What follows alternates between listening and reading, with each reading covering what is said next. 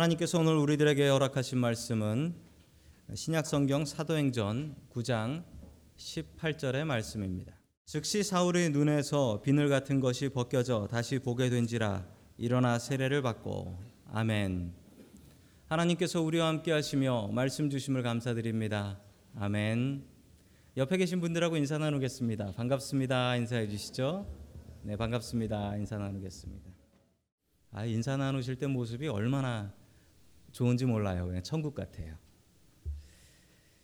자, 오늘 하나님의 말씀을 통해서 같이 은혜의 말씀을 나누고자 합니다. 사도 바울의 이야기입니다. 사도 바울을 생각하면 저는 항상 생각나는 인물이 한 분 계십니다. 아, 바로 이분인데요. 아, 자, 저분이 누구시냐면 심주일 목사님이시라는 분이십니다.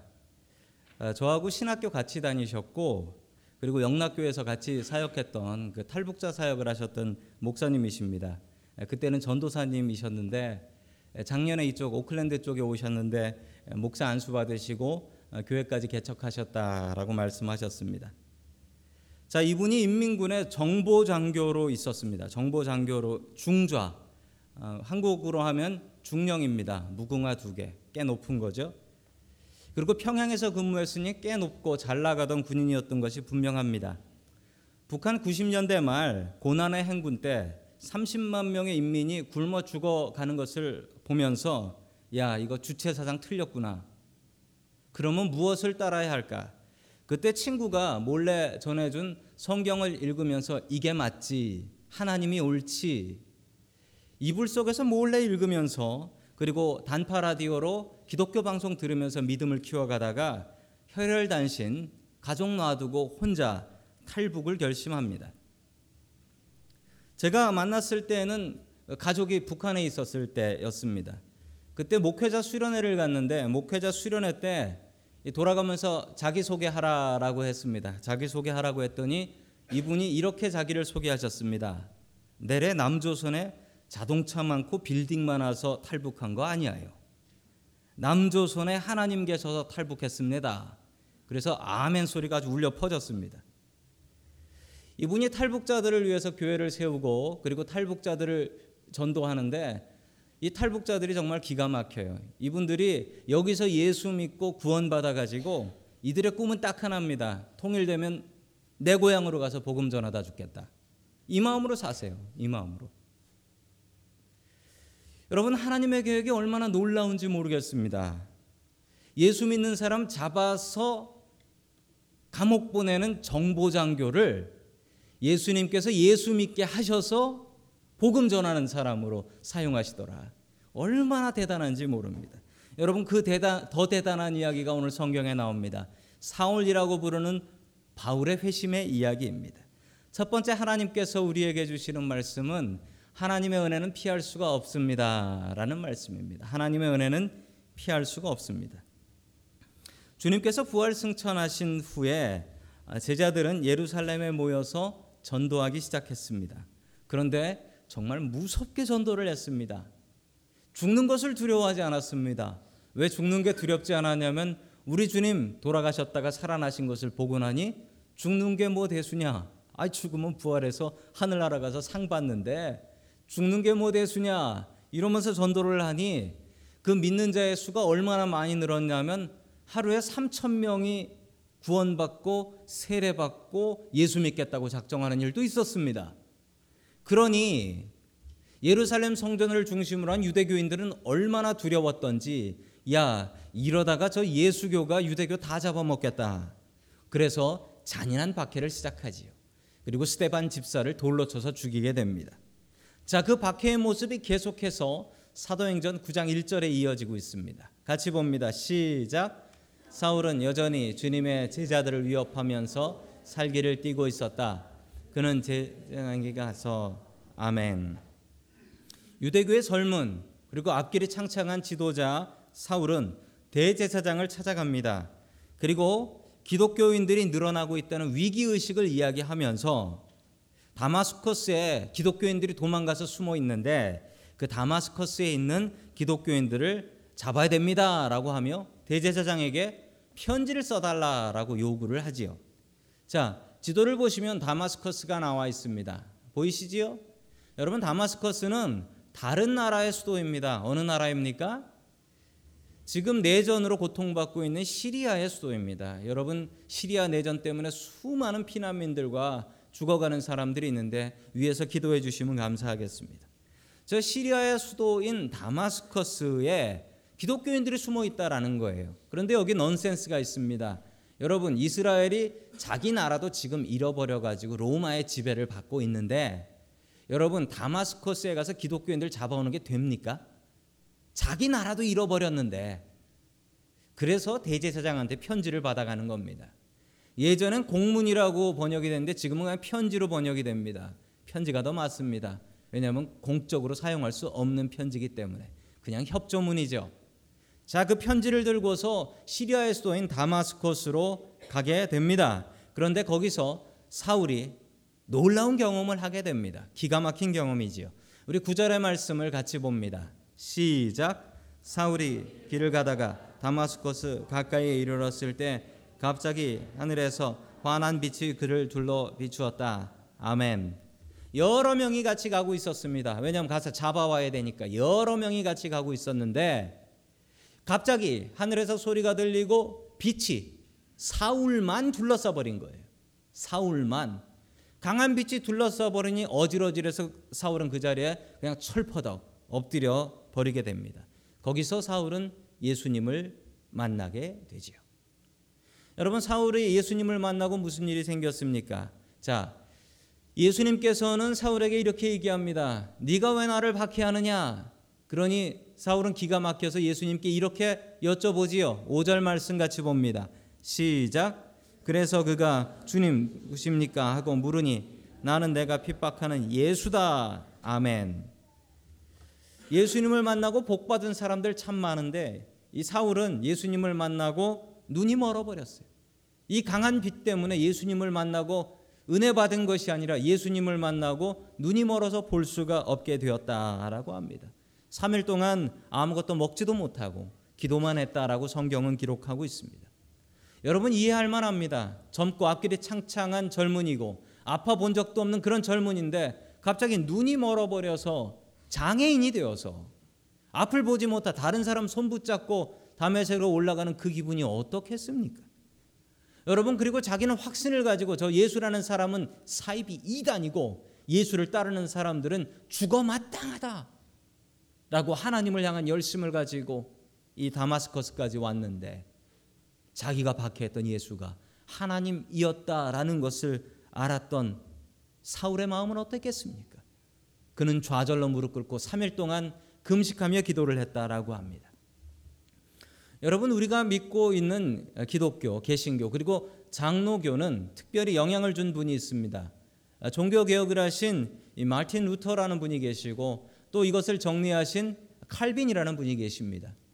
칼빈이 다섯 가지 교리를 정리하셨어요. 그걸 튤, 튤립이라고 이니셜을 따서 암기를 하는데 그 중에 불가항력적인 은혜라는 교리가 있습니다. 불가항력적 은혜. 좀 어려운 얘기인데 거부할 수 없는 은혜라는 거예요. 거부할 수 없는. 이게 무슨 얘기냐면요. 내가 예수님을 믿게 된 것에 대해서 내가 예수님을 믿게 된 것에 대해서는 내가 한 게 하나도 없다라는 교리. 내가 예수님을 믿게 된 것에 대해서는 내가 한 것이 하나도 없다. 즉, 내가 하나님을 선택한 것, 내가 부처님이 아니라 하나님을 선택한 것이 아니라 하나님께서 창세전부터 나를 택하여서 너는 내 백성이다라고 정해 놓으셨다는 거예요. 즉, 우리가 예수 믿게 된 것은 내가 선택해서 내가 교회 나오게 된 것이 아니라 하나님께서 선택해 주신 그 은혜 덕분이다라는 겁니다. 여러분 교회 어떻게 나오시게 되셨습니까? 어떻게 예수님 믿게 되셨습니까? 이따 다락방 시간에 나눠 보자면 여러분 할 얘기들이 많으실 거예요. 아니 내가 무슨 일이 있어가지고 교회를 나오게 됐고 아니면 나는 대대로 몇 대째 크리스찬이고 이런 이야기 하시게 될 거예요. 여러분 그런 설명을 하시지만 그 설명 뒤에 뭐가 있냐면 이게 있는 거예요. 불가항력적인 은혜. 내가 선택했나? 하나님께서 나를 선택하셨지. 여러분 사울을 한번 보십시오. 사울이 예수님을 선택했습니까? 예수님을 선택했지요. 박해하기로 선택했지요. 그런데 예수님께서 사울을 선택해서 눈 멀게 하시더니 그냥 끌고 와가지고 넌 이제부터 나의 종이다. 이제부터 나의 일을 할 사람이다. 여러분 불가항력적인 은혜입니다. 사울이 무엇을 할 수 있었겠습니까? 사울이 어떤 거절을 할 수 있었겠습니까? 그냥 눈 멀게 하시더니 끌고 가서 기도받고 눈 낮게 하시더니 너는 이제 나의 종이다. 여러분 하나님의 은혜는 이렇게 내립니다. 하나님의 은혜는 내가 한 대로 내리는 게 아니에요. 여러분 내가 한 대로 내리면 그걸 은혜라고 합니까? 내가 한 대로 받는 게 아닌 것이 은혜입니다. 여러분 영어로도 grace는 내가 한 대로 받는 게 아니라 내가 한 것 아닌데 받는 선물을 grace 은혜라고 합니다. 여러분 우리의 우리가 여기에 모일 수 있는 것 그리고 은혜 장로 교회라는 이름으로 모일 수 있는 것은 다 하나님의 은혜입니다. 내가 이 교회를 선택한 것이 아니고 내가 하나님을 선택한 것이 아니고 내가 예수님 선택한 게 아닙니다. 우리가 해야 될 건 딱 하나입니다. 감사. 나 같은 죄인 살리신 주 은혜 놀라워. 그러며 주님 앞에 감사할 수밖에 없어요. 주님께서 주시는 이 거부할 수 없는 은혜를 감사함으로 받아들일 수 있는 저와 여러분들이 될 수 있기를 주님의 이름으로 간절히 축원합니다. 아멘. 두 번째 하나님께서 우리에게 해주시는 말씀은 아나니아의 순종을 본받으라라는 말씀입니다. 아나니아의 순종을 본받으라. 사울이 눈이 멀어 있는 그 시간 그리고 사울이 간절하게 주님 앞에 기도하고 있는 그 시간에 다마스커스에서는 또한 엉뚱하고 다른 일이 벌어지고 있었습니다. 우리 10절의 말씀을 다 같이 봅니다. 시작. 그런데 다마스커스 아나니아를 부르시니 아나니아가 주님 하고 대답하였다.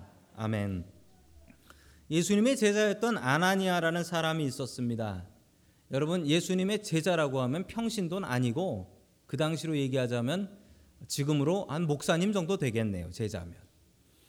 여러분 사울이 다마스커스에 간 이유가 뭘까요? 이런 사람 잡으러 가는 거죠. 그냥 신도들 아니라 그냥 성도들 아니라 이런 거물급을 잡으러 간 겁니다. 자, 그런데 아나니아를 예수님께서 부르셨습니다. 이것 또한 하나님의 거부할 수 없는 은혜였습니다. 그리고 엉뚱하고 이해할 수 없는 명령을 내리셨습니다. 지금 사울이라는 사람이 있는데 그 사람이 앞을 못 보고 있으니까 내가 가서 기도해주고 눈을 뜨게 하라라는 이해할 수 없는 명령이었습니다. 자, 이 명령을 받은 아나니아는 이렇게 대답을 하지요. 13절부터 14절 봅니다. 시작. 아나니아가 대답하였다. 주님, 그가 예루살렘에서 주의 성 얼마나 해를 끼쳤는지 나는 많은 사람에게서 들었습니다. 그리고 그는 부르는 사람들을 잡아갈 권한을 대제사장에게서 받아가지고 여기에 와 있습니다. 아멘. 아나니아가 거부를 합니다. 벌써 아나니아가 다 알고 있어요. 모든 걸 알고 있어요. 사울이 얼마나 나쁜 사람이고 박해하는 사람인지 그리고 지금 다메섹으로 오고 있는 것도 알고 있고 그리고 대제사장한테 협조할 수 있는 편지까지 받아가지고 오고 있는 거 다 알고 있어요. 그러면 뭐까지 알고 있을까요? 나 같은 사람 잡으러 오니까 사울한테 걸리면 죽는다. 숨어 있어야 된다. 이것까지 알고 있는 거죠. 그 숨어 있는 그 상황에 예수님께서 오셔서 네가 가서 사울 눈을 뜨게 해달라. 여러분 생각해 보십시오. 사울이 나 잡으러 왔는데 사울이 눈을 못 보는데 기도해서 눈을 떠서 나를 보면 어떻게 될까요? 잡아가겠죠. 잡아가겠죠. 이런 명령을 어떻게 따를 수 있습니까? 예수님께 거, 거부하면서 주님 그 사람 나 잡으러 온 건데 나 같은 사람 잡으러 온 건데 내가 가서 눈을 떠주게 하면 나 잡아갈 거 아닙니까? 이걸 어떻게 순종하라고 합니까? 여러분 여기서 우리가 생각해야 봐야 될 문제가 있습니다. 어떤 문제냐면 여러분 예수님께서 사울의 눈을 멀게 하셨습니다. 그럼 예수님께서 사울의 눈을 뜨게 하실 수 있나요? 있지요. 그럼 그렇게 하시면 되지. 말씀만 하셔도 될 일인데 왜 엉뚱하게 아나니아를 보내십니까? 아나니아가 기도해야지 고쳐지는 겁니까? 아나니아가 기도해도 예수님께서 명령하지 않으시면 안 고쳐지지요. 여러분 왜 이렇게 하셨을까요? 여러분 아나니아에게 문제가 있어서 그래요. 아나니아를 시험하시고 아나니아 순종을 시험하시기 위해서 그렇습니다. 여러분 아나니아는 이 먼 다마스커스까지 예수 믿다가 제자로서 도망 왔습니다. 그 슬픔이 있어요. 그리고 자기의 동료 스테반이 죽은 것을 알고 있고 자신의 믿음의 동료들이 사울과 같은 사람들한테 붙잡혀 가서 고문당하고 죽는 것을 알고 있습니다. 그의 마음속에 원수까지 사랑하라고 하신 예수님의 말씀을 알면서도 나 저런 사울 같은 인간은 절대로 용서할 수 없다라는 미움과 증오가 그의 마음 속에 있었던 것입니다. 여러분 그의 마음 속에 편견이 있었습니다. 저런 사람은 구원받으면 안 되고 저런 사람은 지옥 불구덩이에 던져져야 되고 여러분 부활절이 다가오고 있고 우리가 새가족 초청잔치를 할 날이 다가오고 있습니다. 우리가 전도를 전도 대상자를 정해놓고 기도를 하고 있는데 여러분 우리가 전도할 때 우리의 마음 속에 스스로 선을 그어 놓습니다. 저 사람은 정말 힘든 사람이고 저 사람은 정말 구원받기 어려운 사람이고 저 사람은 씨알도 안 먹힐 사람이고 여러분 그걸 누가 정합니까? 여러분 그건 하나님께서 정하실 일이에요. 그런데 그걸 사람인 우리가 정합니다. 그리고 아 저 사람은 전도 안 돼. 저 사람은 안 돼. 나는 이래서 전도 못하고 저래서 전도 못하고 요래서 전도 못해. 라는 전도의 핑계들을 갖고 삽니다. 아나니아가 사울 저 사람은 안 돼. 저 사람만은 절대 안 돼. 라고 했던 것처럼 여러분 아나니아의 눈이 자신의 편견으로 가려져 있습니다. 아나니아의 믿음에 문제가 있었던 것입니다. 여러분 그러나 아나니아는 대단한 제자입니다.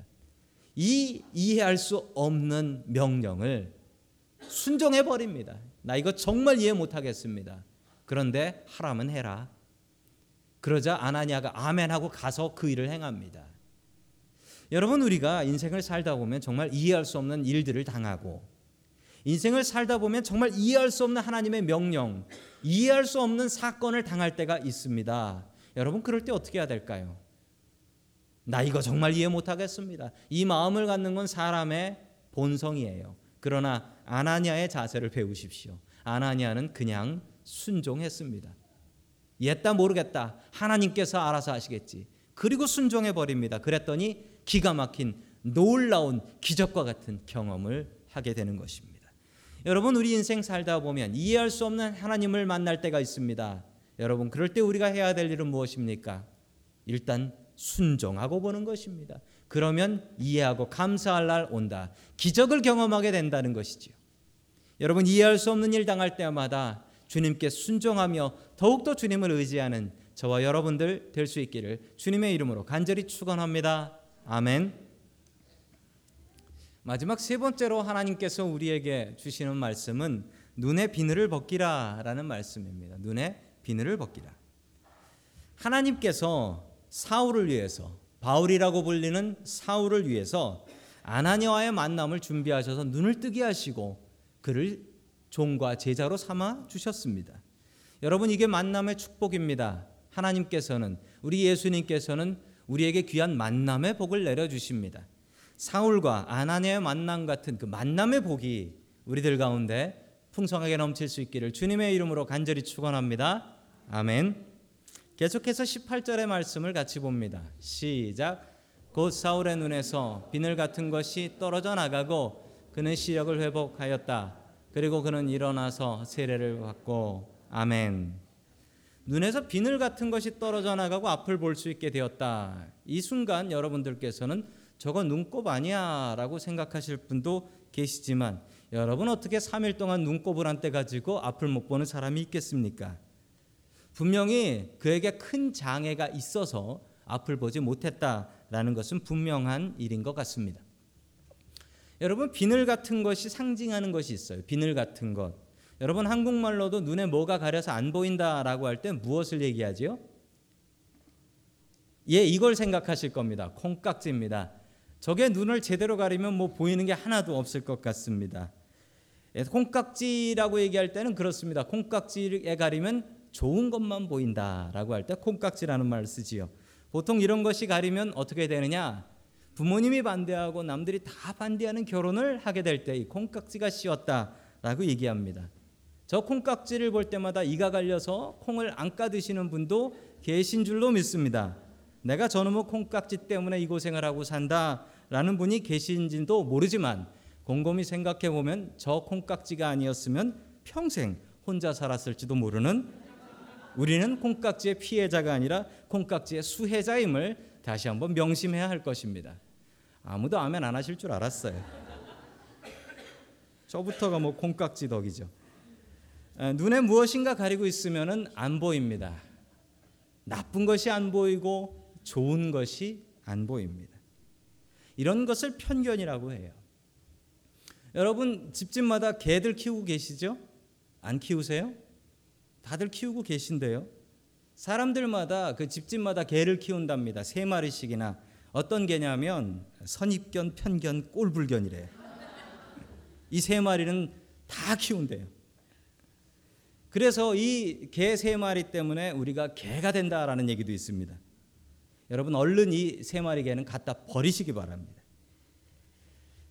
민족 학자였던 그리고 오산 학교에서 가르치셨던 함석헌 선생님이 계십니다. 서슬퍼런 일제 시대 때 함석헌 선생님은 목숨을 걸고 우리에게 민족 정신을 가르치셨습니다. 그런데 함석헌 선생님이 이렇게 외정 시대 때 일제 시대 때 그 민족 정신과 독립을 가르치는 것을 마음에 들어 하지 않던 학생들이 있었다라고 그래요. 학생 중에도 뭐 외정 시대니까 일본 사람들 좋아하고 그랬던 학생들이 있었던 것 같습니다. 이 선생님이 맨날 민족 정신 독립 얘기하니까 이 학생들이 야 이거 안 되겠다 손 좀 봐줘야겠다라고 해서 교무실에 함석헌 선생님이 앉아 계신데 교무실로 몽둥이 들고 가가지고 이 함석헌 선생님을 두들겨 패로 들어가는 것이었습니다. 함석헌 선생님이 도망을 가면 되는데 도망을 안 갔어요. 그리고 이 학생들의 매를 그냥 그대로 그 자리에서 다 맞으셨어요. 맞으셨어요. 그러고 나서도 이 함석헌 선생님이 한 번 혼이 나셨는데도 불구하고 수업 시간에 똑같은 마음으로 똑같이 분노하지 않고 학생들에게 이래서 이 나라가 독립해야 된다. 이 얘기를 또 가르치셨습니다. 이 변함없는 가르침에 이 학생들이 감동을 했어요. 그래가지고 이 교무실에 계신 함석헌 선생님 앞에 가서 무릎을 꿇었습니다. 무릎을 꿇고서 잘못했다라고 빌었던 거지요. 그 중에 한 학생이 선생님께 물어봤습니다. 뭐라고 물어봤냐면 선생님, 제가 선생님을 때리러 교무실로 들어갈 때 선생님은 제 주먹을 막으시지 않으시고 선생님의 두 눈을 가리셨습니다. 왜 그러셨습니까? 함석헌 선생님이 이렇게 말씀하셨습니다. 너희들한테 매 맞는 게 무슨 대수겠냐. 그런데 내 마음이 수양이 덜 돼서 예수님처럼 너그럽지 못하다. 내가 네 얼굴을 바라보면 내가 다음에 수업 시간에 너를 대할 때 너를 향하여 편견이 생길까봐 그래서 그것이 걱정되어 내 눈을 가리고 네 매를 맞았다. 그 순식간에 들어오는 그 순간 보통 사람들은 뛰어서 도망갈 생각을 하는 그 순간 자신의 눈을 가리고 제자를 보지 않으셨다라는 거예요. 이런 가르침을 받은 사람들이 민족의 지도자가 되었고 그 중에 한경직 목사님 같은 교회 지도자들이 태어나게 되었습니다. 사울이 잘 나가던 시절 앞길이 창창한 유대교 지도자였습니다. 그는 잘못된 열심을 가지고 자신의 눈에 끼인 비늘 때문에 예수님 바라보지 못했습니다. 예수님을 알지 못했습니다. 자신의 눈에 영적인 비늘이 가리고 있어서 예수님이 우리의 구주인 것을 알지 못하고 오히려 박해하며 살았습니다. 자신의 삐뚤어진 열심을 가지고 그 삐뚤어진 열심으로 예수님 믿는 사람들 잡아 죽이는 그 열심으로 살았던 사람이었습니다. 여러분 우리가 열심히 있는 것은 중요하지만 그 열심을 비늘로 가리면 우리는 사울과 같이 다른 사람 죽이는 사람이 됩니다. 여러분 예수님을 위해서 자신의 목숨을 거는 바울이 된 이 사울을 한번 보십시오. 그의 눈에서 비늘이 벗겨질 때야 그 일이 가능했습니다. 저희 집은 어렸을 적부터 무척 가난했습니다. 제 꿈은 돈 버는 것이었습니다. 뭐 하고 싶냐라고 하면 그냥 돈 버는 것이라고 했습니다. 가난한 것이 너무 싫어서 돈 한번 실컷 벌어보고 싶었습니다. 군대를 장교로 다녀왔습니다. 다른 이유 없었습니다. 장교가 다 월급 많이 줘서 갔습니다. 회사 갈 때도 무조건 회사 이름만 보고 제일 월급 많이 주는 회사로 갔습니다. 더 큰 회사도 있었는데 더 큰 회사는 안 갔습니다. 월급 적어서. 저의 마음속에 비늘이 있었는데 그 비늘은 돈이었습니다. 제 눈에 돈이라는 비늘이 가리고 있으니 주님이 제대로 보이지 않고 헌신이라는 것은 돈으로나 헌신해야지라고 생각했습니다. 그런데 저에게 이 돈의 비늘이 벗겨지고 나니 예수님이 제대로 보였습니다. 그리고 제 스스로 배고픈 직업이라는 실제로 배는 안 고픕니다. 목사가 되어서 목사가 되기 위해 회사를 그만두고 신학교를 향할 수 있게 되었습니다. 하나님께서는 먼저 아나니아의 눈에 있는 영적인 비늘을 벗기셨습니다. 원수까지 사랑해야 되는데 너는 왜 사울을 사랑하지 못하냐? 이 비늘이 벗겨지고 나니 그가 사람을 제대로 사랑할 수 있었고 참된 제자가 될 수 있었습니다. 주님께서는 사울에 있는 눈에 비늘을 벗겨내고 나니 그가 바른 예수님을 바라보게 되고 믿음의 종 되고 예수님을 위해서 평생을 바치고 그 덕분에 우리가 예수님 믿고 살고 있게 된 것이 아니었겠습니까? 우리 모두는 마음에 비늘이 있습니다. 편견이라는 비늘이 있습니다.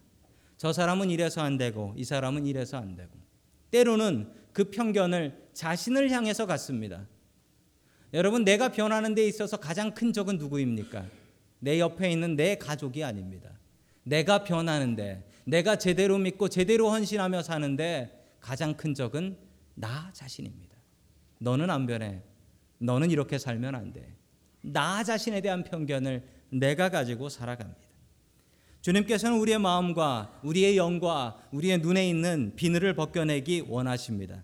비늘이 벗겨져야 제대로 볼 수 있습니다. 여러분 눈에 있는 영적인 비늘은 무엇입니까? 주님께서 그 비늘 벗기시어 온전한 믿음 갖고 살아가길 원합니다. 여러분 사울이 그랬던 것처럼 아나니아가 그랬던 것처럼 여러분 마음속에 있는 비늘 벗겨내시어 주님을 온전히 바라보고 믿을 수 있는 저와 여러분들 될 수 있기를 주님의 이름으로 간절히 축원합니다. 아멘.